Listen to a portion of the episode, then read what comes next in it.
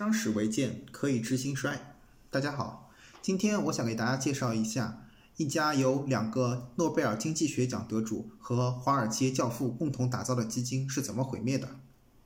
一九九四年，在华尔街债券套利之父约翰·梅里韦瑟的牵头下，有两位诺贝尔经济学奖得主麦伦修斯和罗伯特·莫顿，一位美联储前副主席大卫·穆林斯。以及多位哈佛大学、芝加哥大学、斯坦福大学教授和顶尖的套利交易员共同打造的对冲基金长期资本管理公司，就在华尔街横空出世了。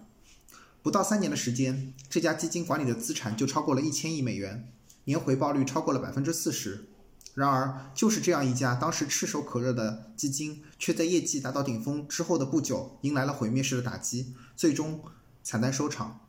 那今天我们就来谈谈这家长期资本的故事，看看这家有两个诺贝尔奖得主、华尔街教父打造的巨型航母基金它的经历起伏。那在正式介绍这个长期资本公司之前呢，我想先介绍一下什么是套利交易。我举个例子，简单来说，你家门口超市里的矿泉水可能是一元钱一瓶，而上海东方明珠顶楼上面的矿泉水可能十元一瓶。如果东方明珠不限制个人在上面。卖货的话，那么你完全可以在你家门口的超市里买上几大箱的矿泉水，然后背到东方明珠的顶楼去卖。这样的话，你就可以赚取每瓶九元的差价。那这样的情况下，所有的人看到你赚了那么多钱，大家都会效仿你的行为。于是大家都背上这个矿泉水，到东方明珠的顶楼上面去卖。最终，东方明珠上的矿泉水的价格就会和你家门口超市里的价格是一样的。就是任何价格的差异都会经过这个套利交易趋于一致。那长期资本做的其实就是类似于这种事情，他们通常是利用美国、日本、欧洲各国政府债券之间进行一个套利交易。那政府债券呢，本质上其实就是一种定期的债务合同，约定政府在未来某一个特定的时间点支付给你一笔固定的金额。举个例子来说，美国政府发行了三十年期的国债，它的流动性很强，价格也是最高的，它的收益率为百分之七点二四。而美国政府同时还有一个就是二十九年九个月的国债，由于流动性不足，市场上的价格会比较低，收益率达到了百分之七点三六。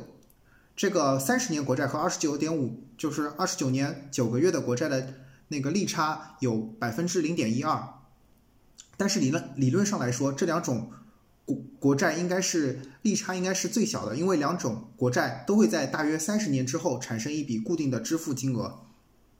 造成这种利差的原因，仅仅是因为这个债券的流动性问题，所以长期资本公司就认为这种利差的存在是不合理的，因而他们就进行了一种套利交易。长期资本公司就买入了市场中价格会比较便宜的二十九年九个月的国债，同时卖出了价格比较高，但是流动性也比较好的那个三十年国债，以此套利。与此同时呢，长期资本公司又通过提高杠杆来增加自己的收益率。他们向银行借了十亿美元现金来购买二十九年九个月的国债，同时他们又借入十亿美元美元的三十年国债，然后卖空，构成了一种无风险的套利。这样的高杠杆使得这个长期资本管理公司不需要花一分钱就可以盈利一千两百万美元。那随着资这个基金这个增长的规模啊，他们也开始在股票方面套利，因为这个债券方面的套利已经没有满没有办法满足他们了。他们认为，在多个交易所上市的股票价格应该是趋于一致的。在这里，为了方便解释，我举个例子，比如说，中国建设银行在内地的 A 股和香港的 H 股同时上市，但是两地之间的股价是存在着一差异的。那 A 股的建设银行的价格会高于 H 股。那如果换成这个长期资本会怎么做呢？他们认为，这个 A 股和 H 股的价格最终会趋于一致，于是这种长期资本就会卖出。A 股的建设银行，同时买入这个香港 H 股的建设银行，以此套利。